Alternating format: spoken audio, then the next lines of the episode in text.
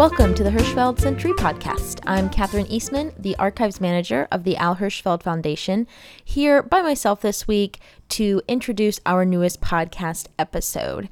We have a new online exhibition that is currently running on our website, alhirschfeldfoundation.org, and it's called Lost in the Stars Black Theater Makers Drawn by Hirschfeld.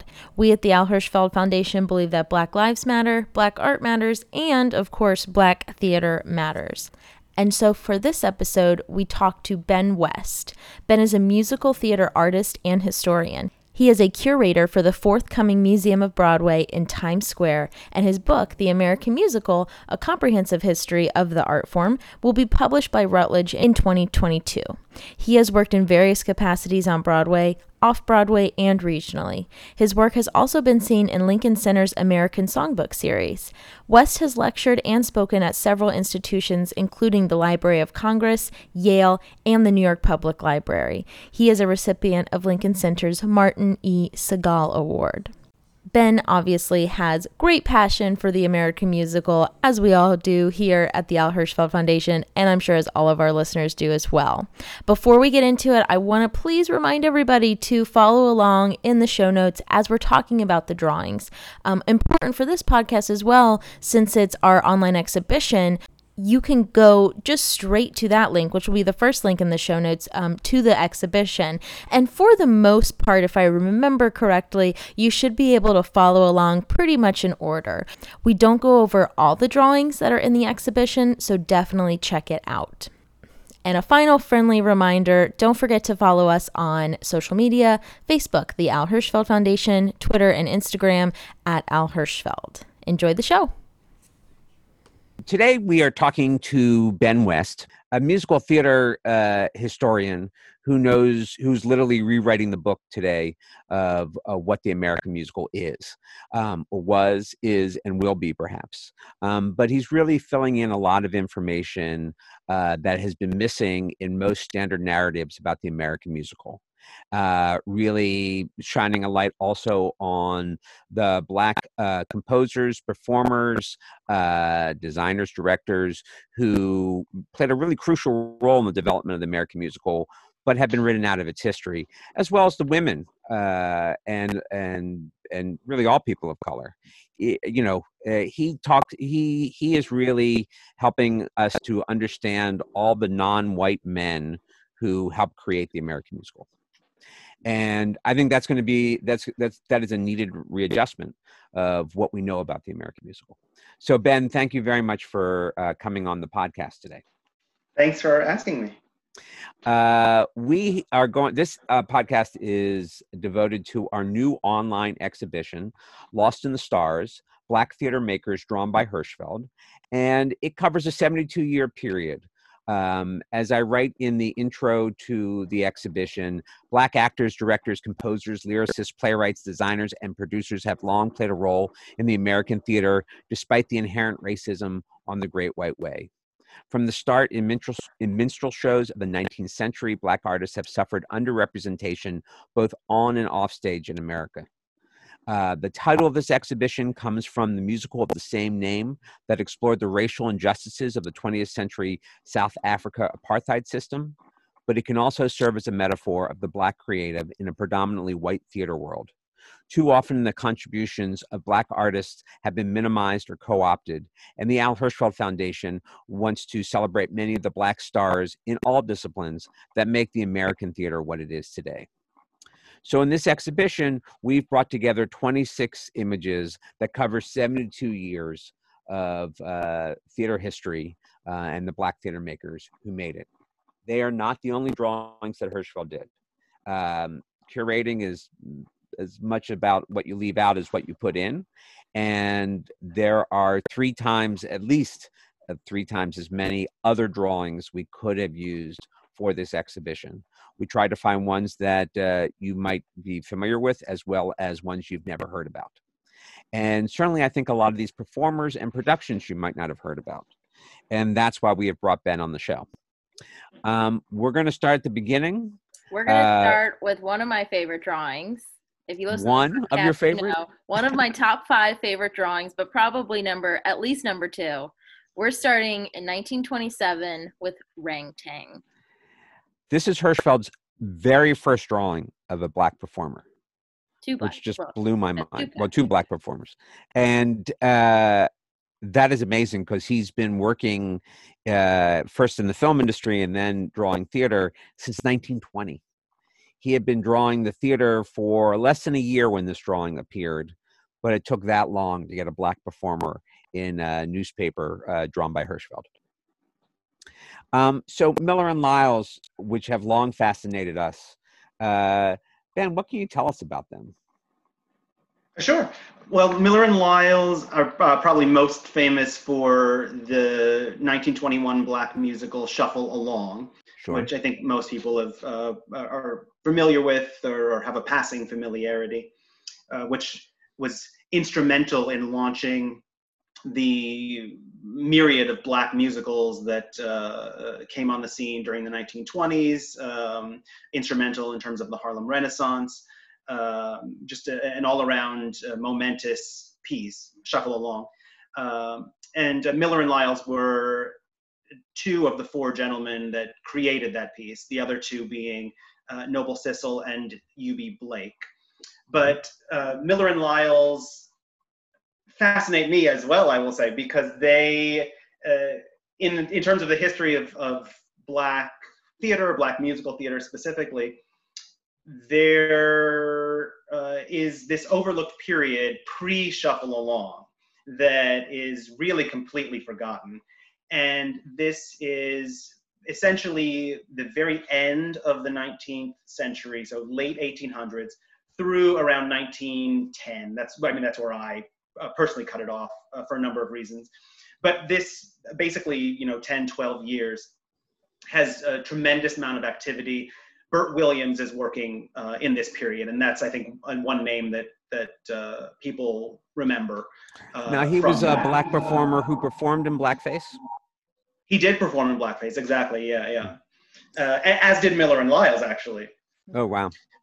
Um, and and of course, Bert Williams became uh, especially famous. I, I, you know, he he was well known prior to that for his partnership with George Walker, but he became especially well known when he went into the Ziegfeld Follies Sure. in uh, 1910.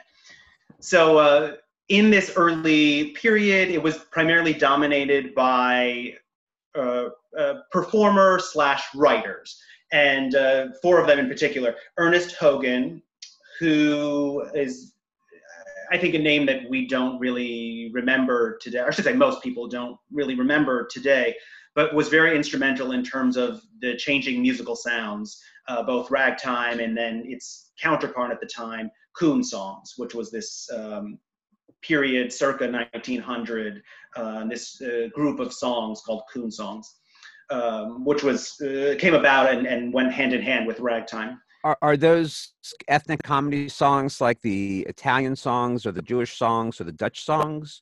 Are we speaking Uh, about that type uh, of thing?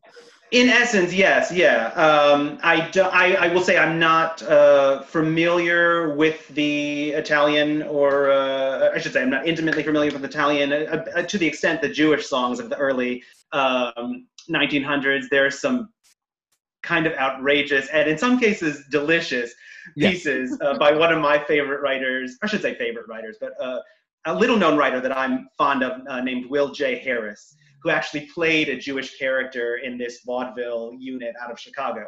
No. Um, so I'm tangentially familiar with those. So I, I don't um, I, I I don't want to make a strict comparison because I'm not uh, you know uh, I don't have a, a firm grasp on the other ethnic songs. Um, but coon songs I would uh, imagine were similar to that. Um, uh, and then of course I think uh, you know on top of that with the racial dynamics of of our country, there was an added sting uh, in terms of what they were, um, or, or ultimately what uh, they did as a in, as a byproduct, because they were created coon songs um, as you know comedy pieces for the music hall, uh, is my understanding and how they were talked about at the time, and uh, widely Is it- sung. Is this an outgrowth of the minstrel show? Not specifically, I would say. I mean, and I would say not a direct outgrowth, an outgrowth in the sense that it was an extension of that sound, you know. So it's Sure. uh, coming off of or coming with ragtime, which is an extension of plantation songs and minstrel songs. Um, But it did. They didn't directly result because of the minstrel show. Okay. Uh, but they they were intended to be these comedy pieces, uh, which then uh, only went to further the narrative of black people's being black people being subhuman or these um, non-human caricatures of what you know watermelon chicken and and uh, so it was you know a, a very harsh and ultimately what became a demeaning stereotype uh, that ended up persisting. So it's, it's that double-edged sword where it it actually offered opportunity for black writers because then you had people like Ernest Hogan, you had Bob Cole, um, to an extent Williams and Walker actually writing coon songs, Gussie Davis. Um, so there was opportunity, uh, you know, a door opened for them, but it was in this field where it was um, um, essentially uh, putting down their own character in something that was meant to be funny, but then just you know ended up ter- you know being um, um, uh, quite severe Racist, and, right. and harmful. Yeah, exactly. Um, but in any case, so this early period of black musical theater, uh, uh, Bob Cole was very prominent. I refer to him as the father of black musical theater. He and his uh, partners, the Johnson brothers, uh, were actually, you know, incredibly successful writing musicals for white Broadway, as it were. Um, they wrote white uh, several interpolations for white musicals. They actually wrote uh, a full white musical, uh, the score, I should say. And the Johnson brothers wrote uh, "Lift Every Voice." Exactly right. Yes, Yeah. yes. Uh, Rosamond Johnson and James Weldon Johnson. And uh, I mean, to tie this into something we're going to discuss later, I just found out that uh, Canada Lee, who who is in uh, some of the drawings uh, to be discussed later, studied violin with Rosamond Johnson. No kidding. Um, so that's sort of like a interesting uh, Yeah. bridge, you know. Um, but in any case, so they so this early period, Bob Cole, the Johnson brothers, uh, and uh, Williams and Walker, Ernest Hogan, who I mentioned earlier, um, not as well known as Williams and Walker. Um, his last show in this period is in 19, uh, or I should say, comes about in 1907, and the book for that show is written by Miller and Lyles.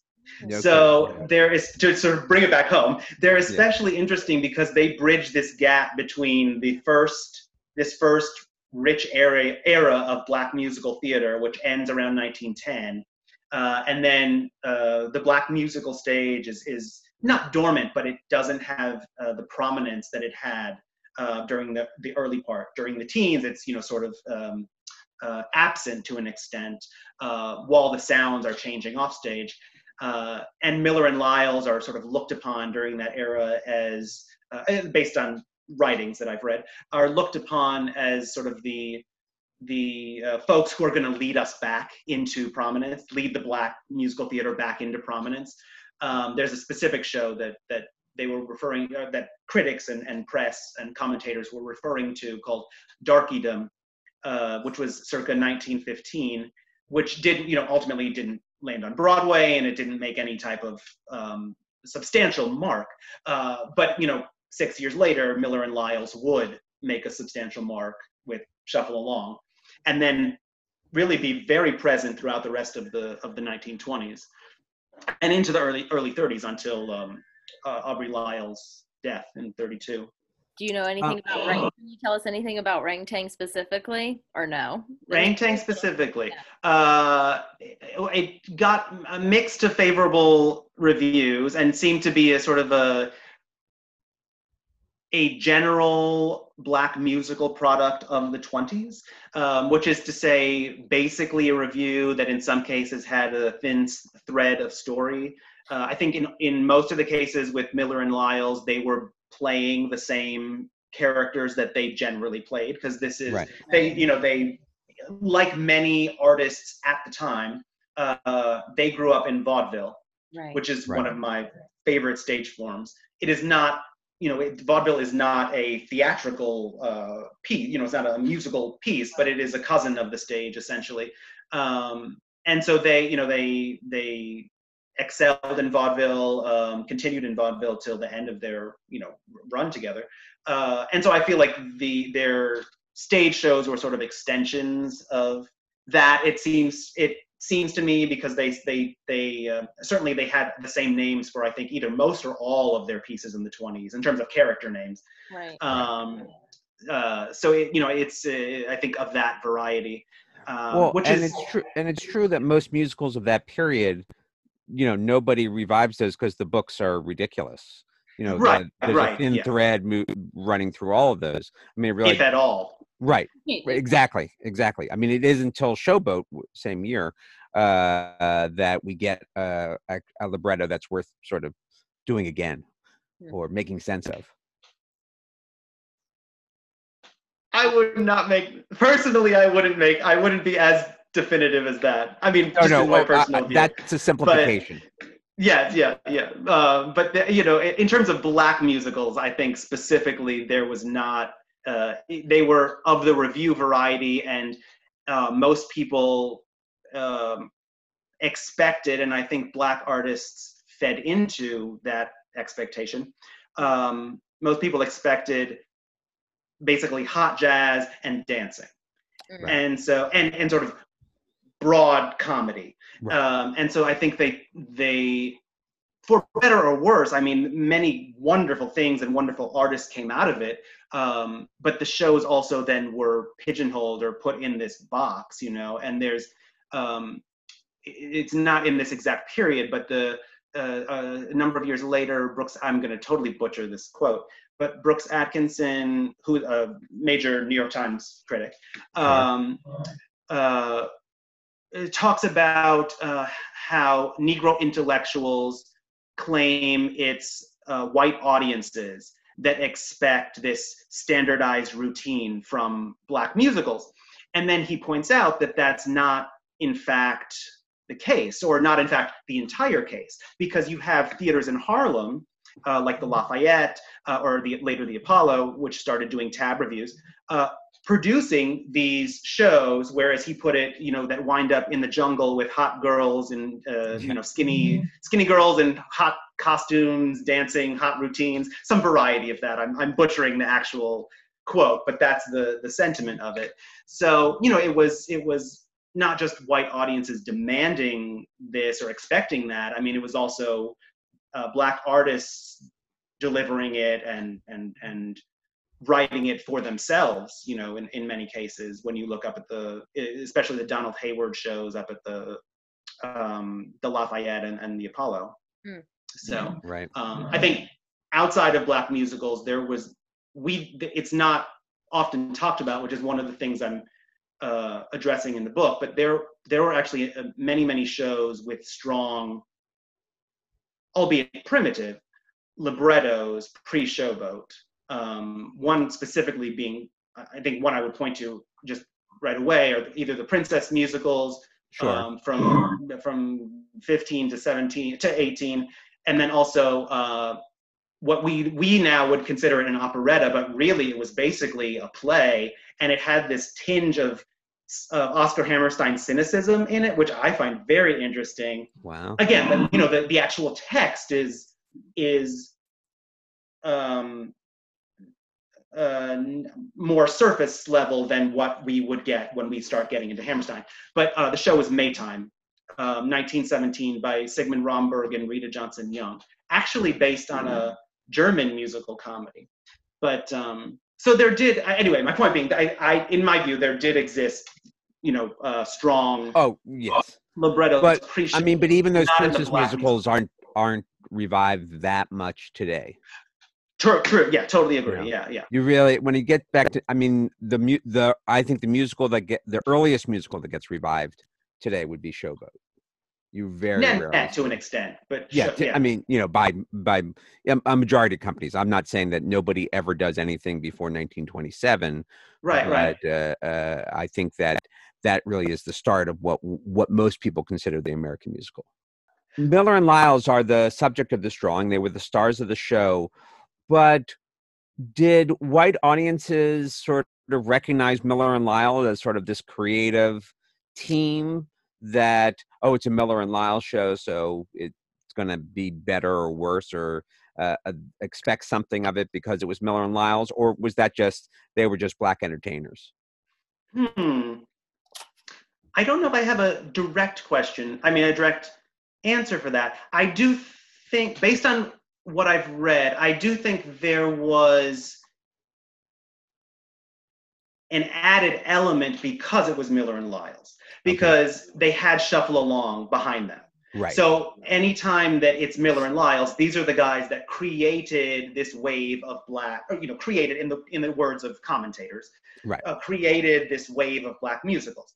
So and everyone's, you know, until Blackbirds of 28 comes along, everyone's comparing black musical theater to Shuffle Along. Right. So there is the Miller and Lyle's element, I think for sure.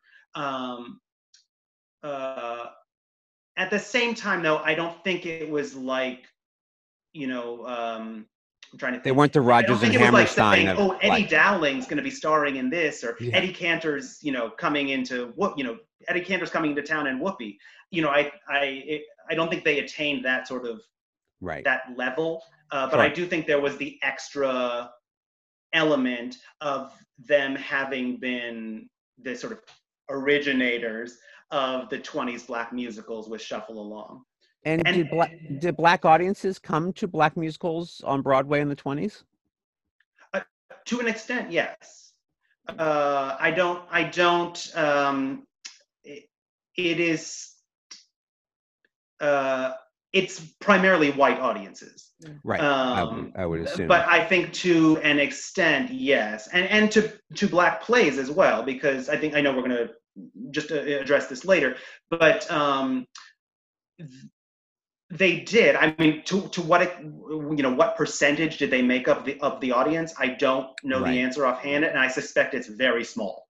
Right. Uh, but I and they, and, would, and they would have been segregated. I mean, they would have had to. Well, I mean, technically, no, because there was. I'm forgetting the exact year, but there was passed a municipal. Was it a municipal law, a civic law? I forget the the technical word, um, which prohibited um, segregation in theaters in New York. Really? This was like late 1800s, very end of really? the 1800s. Did not know that. However, to what extent that was enforced, I don't know, because there are actually episodic um, articles that I've read about black patrons who there's one specific I, I, cannot remember the show that he was going to see but this is the early teens. So it would have been before this period in fact uh, when he bought a ticket an orchestra seat to a broadway show com- you know totally fine.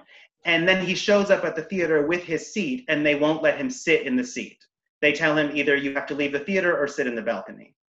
So which would have was was illegal and then the gentleman had the theater manager arrested wow. um, in wow. that scenario uh, so technically they would not have been segregated to what extent that was enforced and how what you know in actuality what happened i don't you know that's I think probably a different story.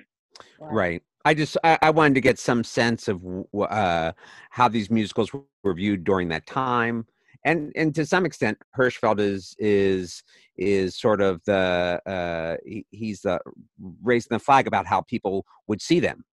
You know, mm. uh, they were the important figures. So Miller and Lyles are drawn.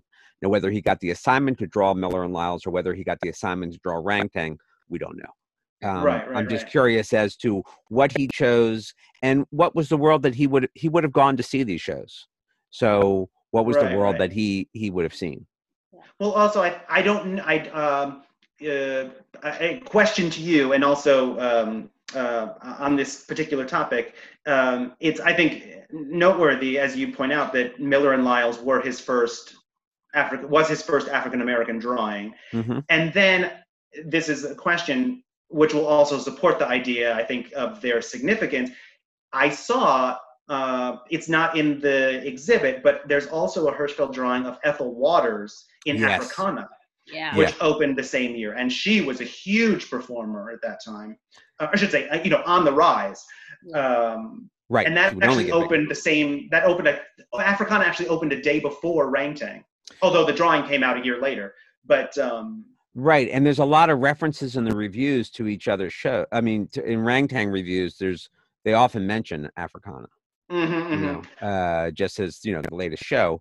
Um, I find it interesting on the Hirschfeld end of things that, that in both of these, i i i there, the, in the drawing of uh, Ethel Waters and Africana, and of course Miller and Lyles, he does a different style of drawing, um, a drawing that uh, is is you know is it, to me is very modern. It uses cubism uh, as a way of sort of showing their color without necessarily giving them black faces Yeah. and um, really and I think he drawing- was It's I'm really sorry? the only two drawings that he does that in. right, exactly. Yeah. The, uh, uh, there are elements that show up in other drawings like that, but these are the But- and only on- drawings. And it's like in a hat or something in other drawings. Right. And so for him to do it, it's really, which why we love the drawing so much. And I think I that have a it's also question. Uh, well. I think these the, way he does these drawings is a sign of the modernism in his work. Uh, he was he was sort of giving a nudge and a wink to uh, modernism in these drawings as much as he's giving a nod and a wink to Miller and Lyles. Is my feeling. When, I have a, just a question. uh, When, based on what you just said, at what point did he move into uh, ultimately the the? uh, And forgive me, I'm not. I, I I'm not of the art world, so I can't use the proper terminology. That's all right. That is all Uh, right. But what, at what point did did it move from the uh, the uh, Africana, Miller and Lyles, even the Swingin' the Dream photo, which I know is not a drawing, which is not in the exhibit, Right. into the the more uh, linear, their the line sort of the which I think appears starts appearing in the 40s, if I'm recalling. Well, but- no, he he's working in line almost from the beginning. Certainly with the theater work, um, he plays around at the beginning using additional things, like in the in this rang tang drawing, he accentuates the lines with charcoal, um, and that's something he plays around with. I think in part he's trying to see what newspaper reproduction can do. Um, but he's slowly taking out all the unnecessary elements of his drawings.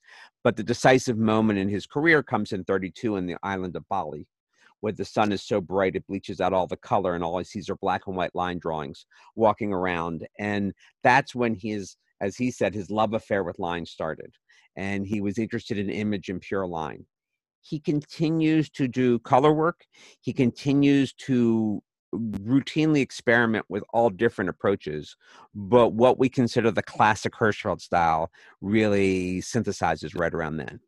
Um, and you know, he's a product of non-Western influences, much more. Uh, uh, you know, here's this very American artist whose influences were from the East. Uh, African art played as much of a role in in his development as uh, you know Japanese woodcuts and whatnot. He was this was not a man who came from the American illustration tradition. He much much different story. You know, the man who introduces him to caricatures, uh, the Mexican artist Miguel Covarrubias. So he he brings all that to the work before you ever see any line of uh, you know the elements of the uh, of sort of white culture. Interesting. All Wait, right. one Um, other, I, I just thought of Go ahead, go ahead. just oh just one other uh, mention when you were asking about um, white audiences and and the influence of Miller and Lyles there I I haven't dug into it so I'm I'm speaking only superficially at this moment um, We're good at I that don't, I don't brilliant brilliant Yeah. um, there is reference to um, Amos and Andy picking up stuff from Miller and Lyles. Yes. So there's I read that so too. there there yeah so there is that connection which I have not explored so I can't really speak to what extent it was but I did see reference to that. I think, in fact, that um, uh, Miller eventually sues uh, uh, Amos and Andy over essentially interesting. taking their act. Uh, I don't know what the resolution of that was, Right. but I think it's very telling that uh, Miller thought, "Wow, that's so close to what we did. You you you probably took it from us." Um, so I think it gives us a, a sense of what their what their act might have been like. you Right, know, right, right. Uh, um, it, it- and it's just inc- you know because we listen to Amos and Andy today, and of course are appalled. But again, we're bringing uh, 21st century uh, viewpoint to something that happened over 100 years ago. Mm, mhm, mhm. All right. Well, let's close the door on Rang Tang. Unfortunately. Oh my God, we could do a whole show on Rang Tang. yeah. We might have just done a whole show on Rang Tang. I'm Yeah. not sure. so let's talk about some of the dramas that are in here. These these early dramas, uh, starting with the the Voodoo Macbeth. Um, you know, that's the Federal Theater Project, who, uh, you know, to the government's uh, credit, realized that there should be a, a, a Negro unit as much as there should be any other unit. Um, and this, tw- you know, this young man, twenty-year-old Orson Welles, convinces the powers that be that they should do a Macbeth with an all-black cast, and he simply replaces medieval Scotland with uh, 19th century Haiti, uh, and they really the script is unabridged. I mean, it's it's a remarkable production uh, that becomes a hit. I mean, I don't think anybody imagined that. Uh, but it becomes a hit and it tours the country. I think allowing certainly it's the first time most audiences see black performers uh, performing Shakespeare. Um, but you know what an unusual situation and one of the stars of that show was a young actor by the name of canada lee who you just mentioned before um, and the the drawings that we sort of grouped together uh, all have canada lee in them. It's macbeth uh, native son and anna lucasta um, can you tell us anything about canada lee? Uh, well, uh, I find him interesting, uh, deeply interesting. Just his career trajectory, and actually, uh, it, it it is not dissimilar from uh, which I think we're going to reference Golden Boy later. But it, his initial career is not dissimilar from the Odets' original Golden Boy in terms of violinist prize fighter right right because he did you know he originally studied violin which is so interesting uh, with rosamond johnson who we mentioned um, but uh, i guess for me what i uh, what struck me about him and what i really appreciated was just the diversity of his activities.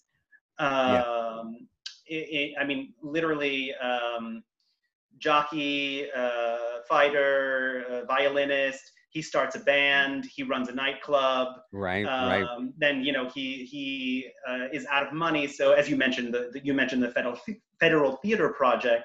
Um, so he uh, you know is in line at the Harlem YMCA uh, and stumbles into this federal theater project rehearsal and then becomes you know uh, involved.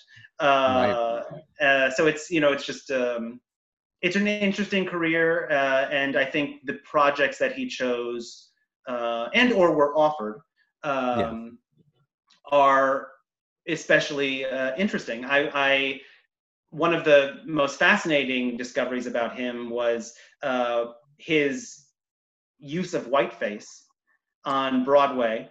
So tell me Uh, about that In uh, I'm go- I, I'm going to I think mispronounce the title, but it's the Duchess of Malfi, Malfi, uh-huh. um, uh, Elizabethan drama, uh, or, or I should say thriller, as it was described. um, uh, which and which he was not supposed to do actually. Uh, the it, it was I believe they were in Boston, I want to say, but they were out of town, and their lead actor left the show.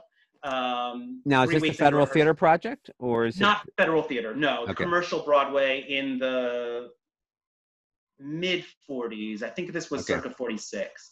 okay Um, uh, but uh, so they and the producer whose wife was the star of the show. Uh, they were looking for actors, and then I cannot remember how they came across uh, Canada Lee, uh, but they thought, oh well, you know, he'd be great, and we'll put him in whiteface. Um, and so he did this, you know, performance in in whiteface, which I mean is just um, was obviously uh, a, a uh, controversial was controversial Yo, I bet. at the time. um, but I just, I, in terms of what he chose to do, I think is so exciting and interesting. Not just here, but in throughout his career. Right. Um, and you know, and then I think off the off the success of this, he then went to or, or wanted to do, and it never materialized, a um, a Shakespeare rep of Othello and Macbeth. Macbeth being in whiteface, and Othello being in his natural wow. um, which and, and that didn't materialize. He did Sure. do an Othello that never came to New York, but um, but anyway, so I, I just I find it you know I find it fascinating. And then you know he was he was in vaudeville and um, um, uh, had a, a, a what I uh, also I- I- what I find fascinating, yeah, he did all those things. And when he's on tour, he's visiting schools, you know, talking about segregation and sort of racial equality, uh, politically active, yeah. politically active, but also community minded. You know, it's Hmm. not just, he wasn't just railing against, uh, you know, he wasn't just speaking truth to power. He was trying to educate a younger generation into Yeah. what was going on. Uh, and he didn't have to do that. You know, uh, it would have been much easier, in fact, for him, and he would have had more work because all this progressive sort of viewpoint got him blacklisted during the McCarthy era Right, Uh, right. and uh, um, you know it, it would have been much smarter for him to sort of stay in his lane and act and run the restaurant and club and do all those things and he probably would have worked steadily but instead he he's he seems like he's always pushing the envelope uh, I, I yeah, I would agree with the the pushing the envelope, and I think I think that's one of the things that I find uh, fascinating about him, or you know, really interesting about him, because he's he's doing things that you don't expect. Right Uh, and know. completely forgotten today it seems oh, totally, totally, yeah, yeah, which is uh, again just remarkable. I mean, he's in. I mean, the the three shows that we show him in were huge hits. You know, well, I mean, they were they were big hits. The Voodoo Macbeth was a big hit. Right. Uh, Native Son was Native a big Son, hit, and he toured with that as well. Uh, and then Anna, Anna Lucasta. Lucasta, Yeah, those. And then he was also in plays by Saroyan. Um, yeah. I mean, he's he's got a really rich career that unfortunately sort of ends prematurely because he's blacklisted. right, and also dies. Well, that I mean, he is because he that's always going to hurt your career. that all. Well, I don't know. According to Cher on her David Letterman interview, she said sometimes death can be the best thing for your career. Right, right. James Dean, you know, Um, has done very Yeah, well with it. Yeah, yeah, good example. Right, right. Uh, not so much for a theater career, perhaps, but uh, Yeah. Right. uh, no. So I, I mean, he uh, he. Uh, I think it was. I want to say 1952. It was early 50s. Mm. So you know, he uh, he. Um, while he was still active, I think he was. It was at the time he was. There was. I want to say he was trying to get his Othello film made, and then something happened. It fell through, and and then he ended up dying. I, I want to say 1952. It's It sometime Right. early 50s. Yeah. But Right, so right. his career, you know, he, he, he his career ended. I wonder if um, it's interesting that you you were mentioning we don't remember him today, um, but I think most people today, or, or or there's a general consciousness of Paul Robeson, Of course. um, who had a he's obviously started before uh, right. Canada Lee, um, and had but had a similarly interesting and you know and and uh, I think more robust career probably um, Sure. than Canada Lee. But then he was, I mean, even more severely um, affected uh, by the McCarthy era, and then disappeared for I think, uh, I think it's a decade or a couple Right. decades. Um, Right. uh, but then we start to remember him in the 70s and so now he late 60s 70s and so now i mean so he's on our consciousness to an extent more Well, he lives longer, and then he does he does fight to get his passport back, Mm. and that keeps him in the eye. And and just the living longer helps. You know, if you can get Right. past the blacklist and continue to work, you're going to have that ability for people to remember you. Um, sure. Whereas Kennedy didn't didn't have that. yeah Um, uh, but speaking of Paul Robeson and speaking of Othello, as we do, uh, as we were, um, of course, we have that drawing in the in the exhibition. Right. Paul Robeson, uh, Hirschfeld's only drawing of Robeson uh, in the, in the title role uh, of Othello um, eh, that appeared on Broadway in 1942, the longest running Shakespeare production ever presented on uh, Broadway. Uh, he, he Margaret Webster was his director. Uh, Jose Ferrer was Iago. Pioneer, fe- pioneer female director. Yeah, pioneer. Well, maybe you can tell us a little bit more about her because I, you know, she's fascinating in her own way. I, I, I, I have not done an extensive dive on her other than to um, uh, become familiar with her work. Um, coincidentally, on, on you know, uh, I, I, it was just I want to say last week or the week before when I started to really look at her.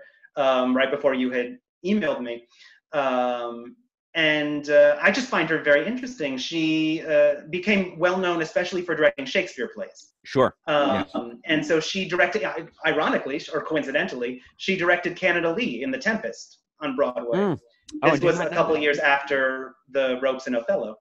Mm. Um, but a fascinating woman, and I guess why she popped onto my radar was because of her association with two other really uh, powerful women of the theater, Eva Le Gallienne Oh, sure. and Cheryl Crawford. oh yeah. Um, yeah. And so the three of them were interconnected, especially throughout the 40s.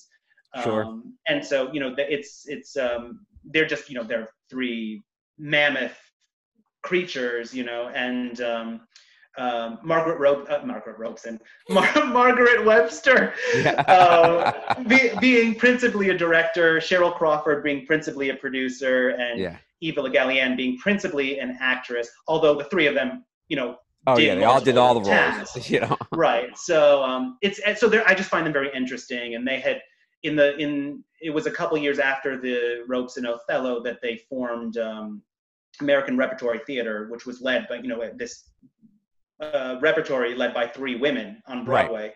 Um, it- I mean, it was short-lived, but uh, still, I think noteworthy just for on its own, on its face, and then for the three women who are on their own noteworthy. You know, Right. um, so Well, so that- I mean, had been my- noteworthy. I mean, she had her own company downtown uh, in the 20s. I mean, that may be the start of off Broadway, although I think the the production of Summer and Smoke in 1952 is generally considered the start of off Broadway.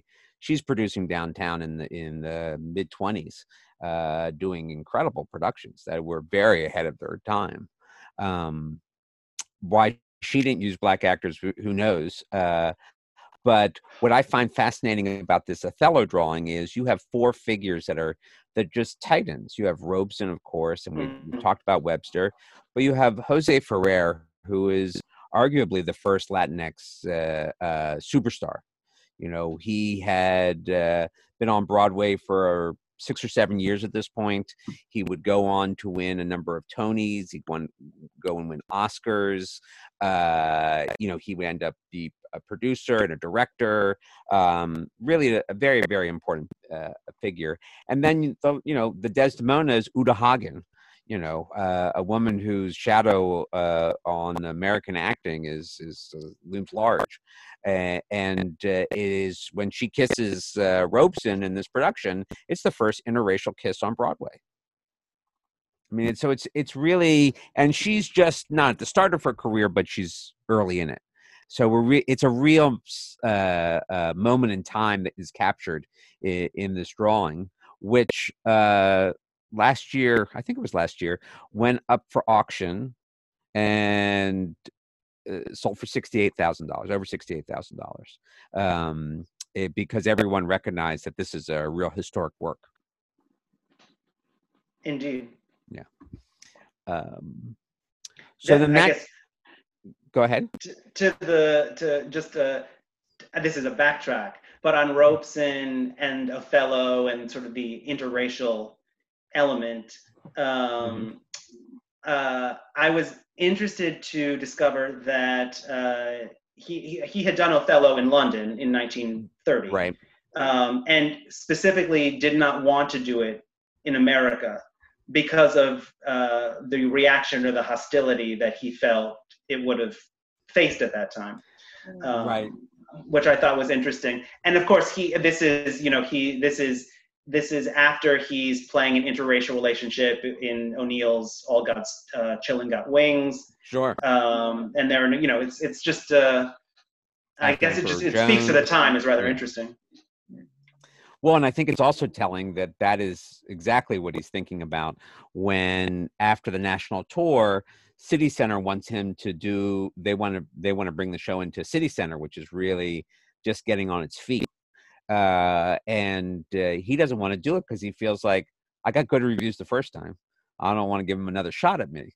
Uh, and it's LaGuardia who convinces him it's his duty, it's civic duty, to play this production for a two dollar top ticket, which was a very cheap cheap ticket at that time. And fortunately for all involved, critics still feel the exact same way about the production, and it's a big hit for City Center. It's a big hit for Robeson and for everybody involved.